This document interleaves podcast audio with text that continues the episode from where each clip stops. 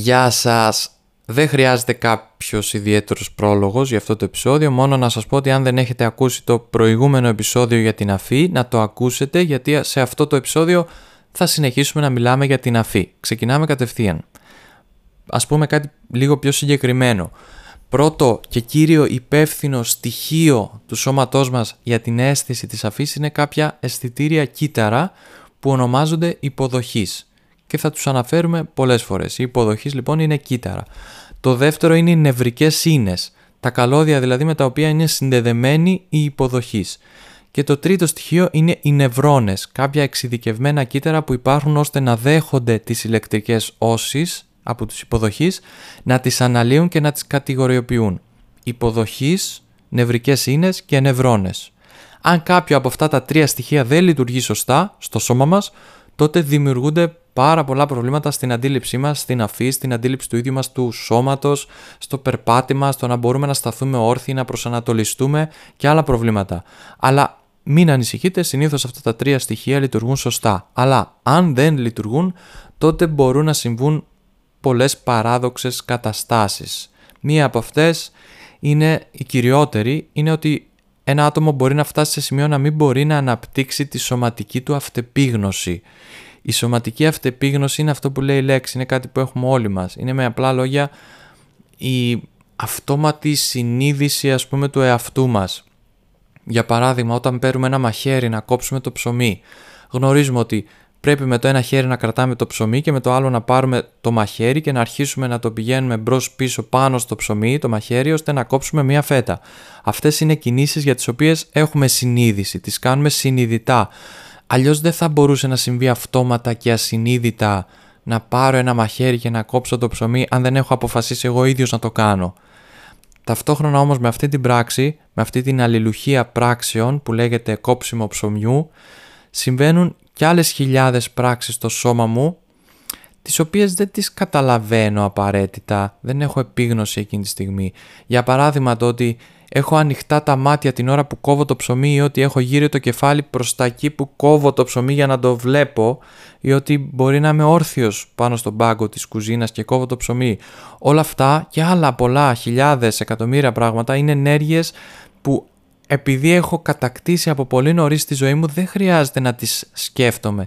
Έχω σωματική αυτεπίγνωση. Ένα άλλο παράδειγμα. Είμαι μέσα σε ένα σκοτεινό δωμάτιο. Είναι τόσο σκοτεινό που δεν βλέπω απολύτως τίποτα. Αν όμως θέλω σε εκείνο το θεοσκότεινο δωμάτιο να ξύσω τη μύτη μου με το δάχτυλό μου, τότε θα μπορέσω με απόλυτη επιτυχία, χωρίς να βλέπω τίποτα, να φέρω το δάχτυλό μου στη μύτη και να ξύσω τη μύτη μου. Γιατί; Επειδή έχω σωματική αυτεπίγνωση, επειδή το νευρονικό μου σύστημα και ο εγκέφαλός μου έχουν αναπτυχθεί σωστά. Οπότε μπορείτε να καταλάβετε τώρα τι προβλήματα μπορούν να δημιουργηθούν σε ένα άτομο το οποίο έχει διαταραχές σωματικής αυτεπίγνωσης. Μέσα σε εκείνο το σκοτεινό δωμάτιο αν ήθελε να βάλει το δάχτυλό του στη μύτη του δεν θα μπορούσε, θα κινδύνευε να βγάλει το μάτι του γιατί δεν μπορεί να συντονίσει το σώμα του χωρίς να το βλέπει. Επίσης, εφόσον δεν θα έβλεπε το σώμα του και έχοντας διαταραχή σωματικής αυτεπίγνωσης, αυτό το άτομο, και υπάρχουν τέτοια άτομα που υποφέρουν από κάτι τέτοιο, θα ένιωθε ότι είναι τελείως μετέωρο και αποπροσανατολισμένο μέσα στο σκοτάδι. Δεν θα ήξερε πού είναι το σώμα του. Είναι πάρα πολύ παράξενο. Στον πάγκο της κουζίνας δεν θα μπορούσε να κόψει το ψωμί γιατί ίσως μπορεί να μην μπορούσε καν να σταθεί όρθιο αυτό το άτομο. Υπάρχουν πολλές διαταραχές σωματικής αυτεπίγνωσης. Κάποιες ίσως τις έχετε ακούσει. Άτομα με διαταραχή σωματικής αυτεπίγνωσης θεωρούν ότι κάποιο μέλος του σώματός τους είναι ξένο και δεν θα έπρεπε να υπάρχει. Ότι για παράδειγμα το δεξί τους χέρι είναι κάτι παραπανίσιο, κάτι περιττό πάνω τους και πρέπει να αφαιρεθεί. Ή μια άλλη διαταραχή ονομάζεται BIID, Body Integrity Identity Disorder και τα άτομα που πάσχουν από αυτή τη διαταραχή θεωρούν εντελώς λανθασμένα, εντελώς άκυρα, ότι κάποιο σημείο του σώματός τους είναι παραμορφωμένο και πρέπει να διορθωθεί ή θεωρούν ότι γενικά το σώμα τους, η εμφάνισή τους είναι τερατώδης, χωρίς να είναι. Αυτά τα άτομα δεν έχουν κάποια ψυχική διαταραχή, παρόλο που αποκτούν στην πορεία της ζωής τους με τα προβλήματα που έχουν, ούτε έχουν κάποια σωματική διαταραχή, με την έννοια ότι το σώμα τους είναι απόλυτα λειτουργικό και φυσιολογικό.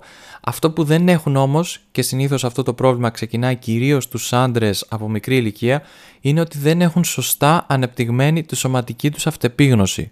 Άλλο παράδειγμα διαταραχής σωματικής αυτεπίγνωσης είναι τα παιδιά για παράδειγμα που δεν νιώθουν πόνο. Κάποια παιδιά δεν νιώθουν πόνο. Γεννήθηκαν έτσι με μια γενετική μετάλλαξη που προκαλεί εκφυλισμό των αισθητήριων νευρώνων. Έχει παρατηρηθεί ότι όταν βγάζουν δόντια αυτά τα παιδιά είναι ικανά μέχρι και να κόψουν κομμάτια από το δάχτυλό τους, από το δέρμα τους, χωρίς να νιώσουν την παραμικρή ενόχληση ή να πεθαίνουν από θερμοπληξία γιατί η θερμοκρασία του σώματός τους δεν μπορεί να ρυθμιστεί σωστά ή κάτι πιο συνηθισμένο μετά από εγκεφαλικό επεισόδιο να μην είναι δυνατός ο έλεγχος της μίας πλευράς του σώματός μας.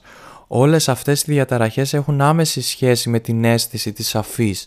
Επίσης, όσον αφορά το Alzheimer, μια έρευνα έδειξε ότι μπορούν να εντοπιστούν πρώιμα ίχνη ανίας και ίσως μια ένδειξη ότι υπάρχει προδιάθεση για Alzheimer σε ένα άτομο αν το άτομο αυτό δυσκολεύεται να αναγνωρίσει μόνο μέσω της αφής του ένα αντικείμενο. Αλλά αυτή η έρευνα διακόπηκε λόγω έλλειψης χρηματοδότησης, όπως λέει ο ίδιος επικεφαλής της έρευνας Μάρτιν Γκρούνβαλτ. Κάτι που διάβασα χτες και μου έκανε εντύπωση ότι έγινε έρευνα σε 8 άτομα τα οποία ήταν υπέρβαρα, είχαν ξεπεράσει όμως το όριο του υπέρβαρου και το μόνο που μπορούσε να γίνει για να τους σώσει ήταν μια ιατρική επέμβαση, μια εγχείρηση.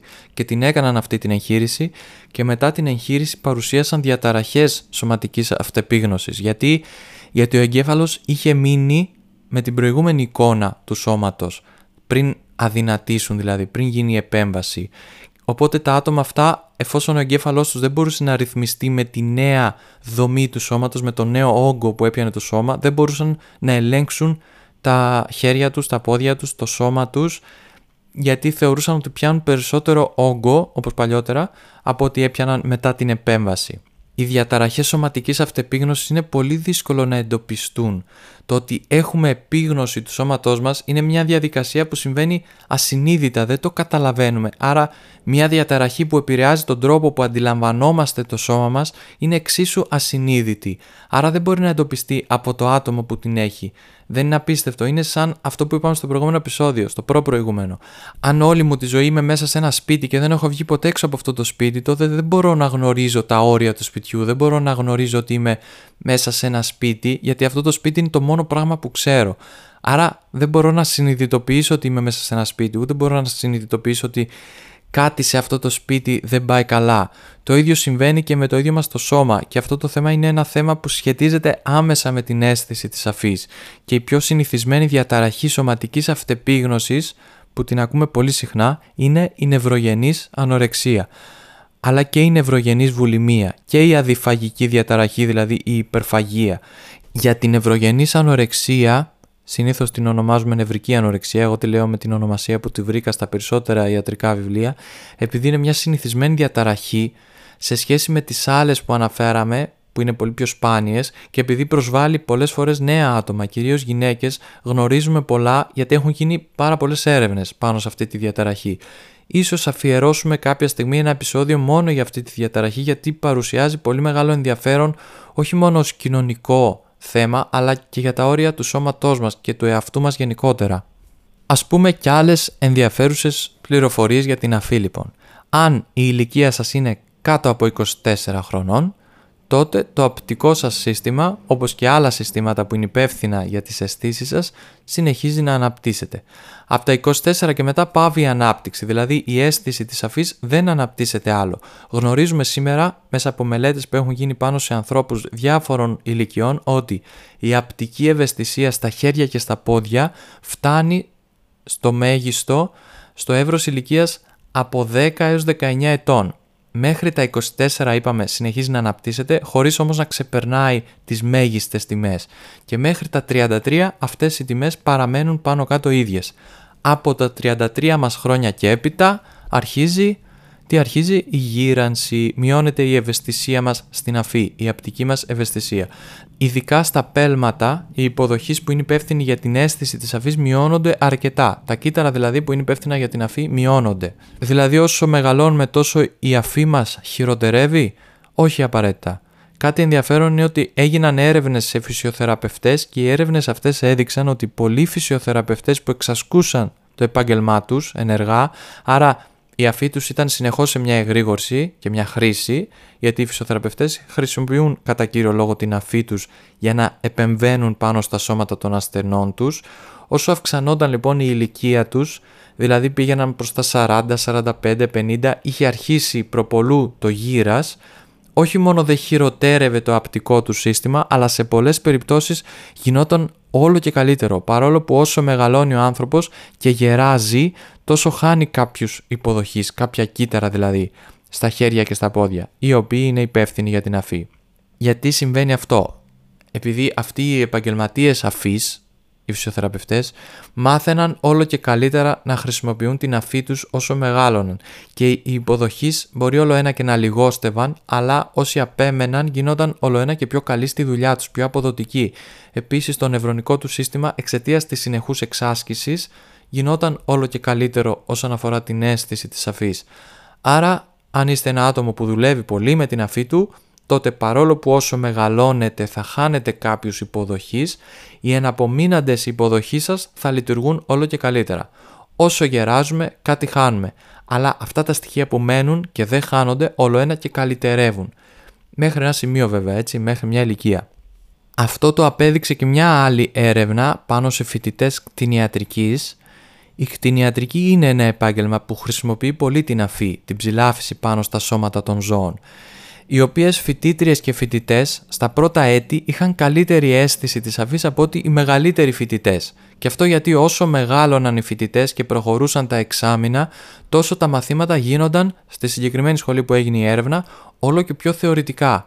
Άρα δεν είχαν την ευκαιρία να εξασκήσουν την αφή τους. Τι μας λέει αυτό, ότι αν θέλετε να παραμείνει καλή η αφή σας, τότε θέλει συνεχώς εξάσκηση, ειδικά όταν έχετε ξεπεράσει το 33ο έτος ζωής. Και κάτι άλλο που αναρωτήθηκα και έψαξα είναι αν η αίσθηση της αφής αλλάζει ανάλογα το φύλλο, αν παίζει ρόλο αν είσαι γυναίκα ή άντρας. Οι μελέτες που έχουν γίνει μέχρι τώρα δείχνουν ότι οι γυναίκες έχουν συνήθως περισσότερους υποδοχείς από ότι οι άντρες. Αλλά αυτό δεν μας λέει και πάρα πολλά γιατί όπως είπαμε πριν είναι ανάλογα και πώς και πόσο χρησιμοποιείς την αφή σου. Αυτό που μπορεί να εξαχθεί ως ασφαλές συμπέρασμα από τις μελέτες αυτές είναι ότι όσο πιο μικρά δάχτυλα έχεις, τόσο πιο πολλούς υποδοχείς στα χέρια σου έχεις, άρα τόσο πιο ευαίσθητη ή ευαίσθητος θα είσαι στην αφή.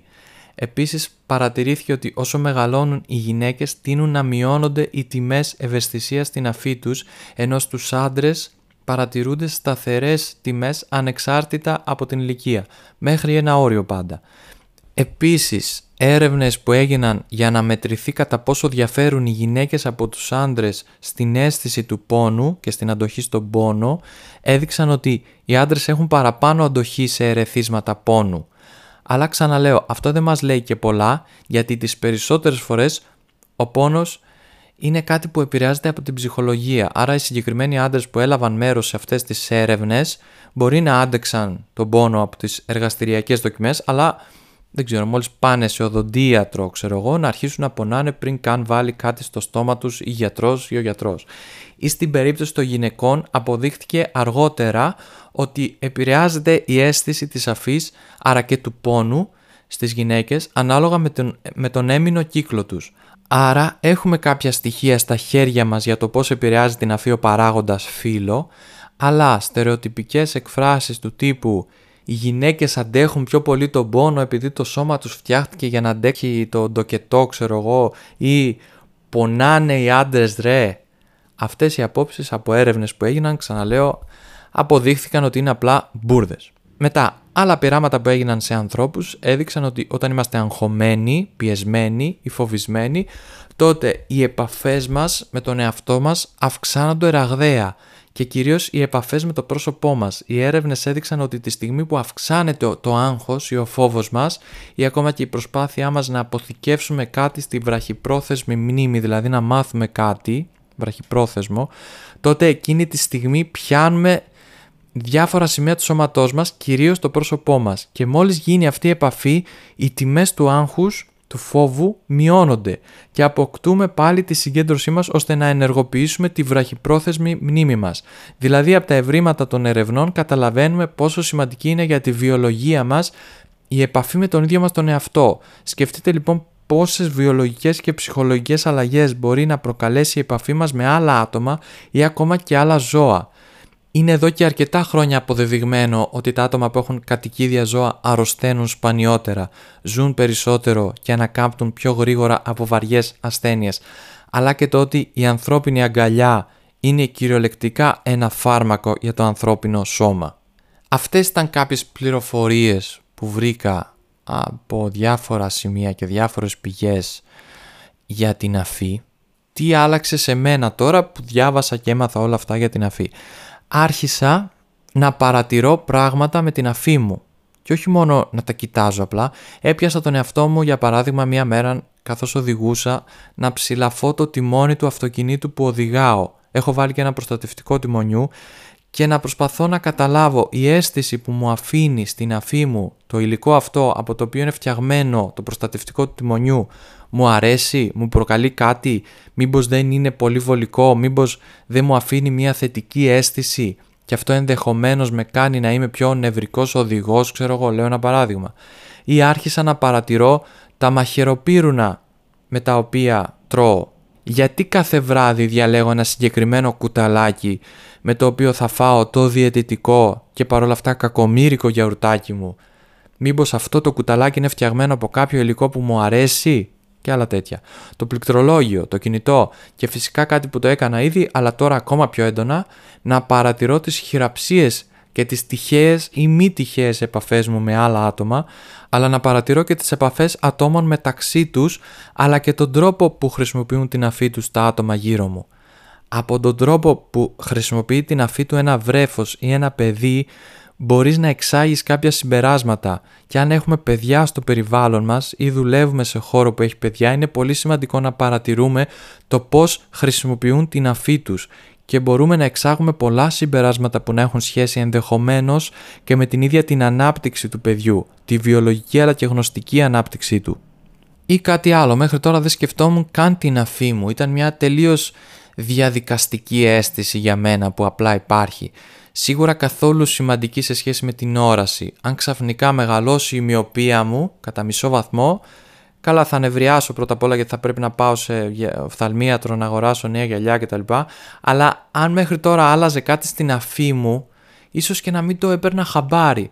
Τώρα που ίσως είμαι λίγο πιο συνειδητοποιημένος και παρατηρώ την αφή μου πιο πολύ, ξέρω από αυτά τα λίγα που είπαμε για την αφή ότι αν αλλάξει έστω και το παραμικρό στην αίσθηση της αφής μου, αυτό μπορεί να εγκυμονεί τεράστιους κινδύνους για την υγεία μου, πολύ μεγαλύτερους από την αύξηση μιας απλής μοιοπίας.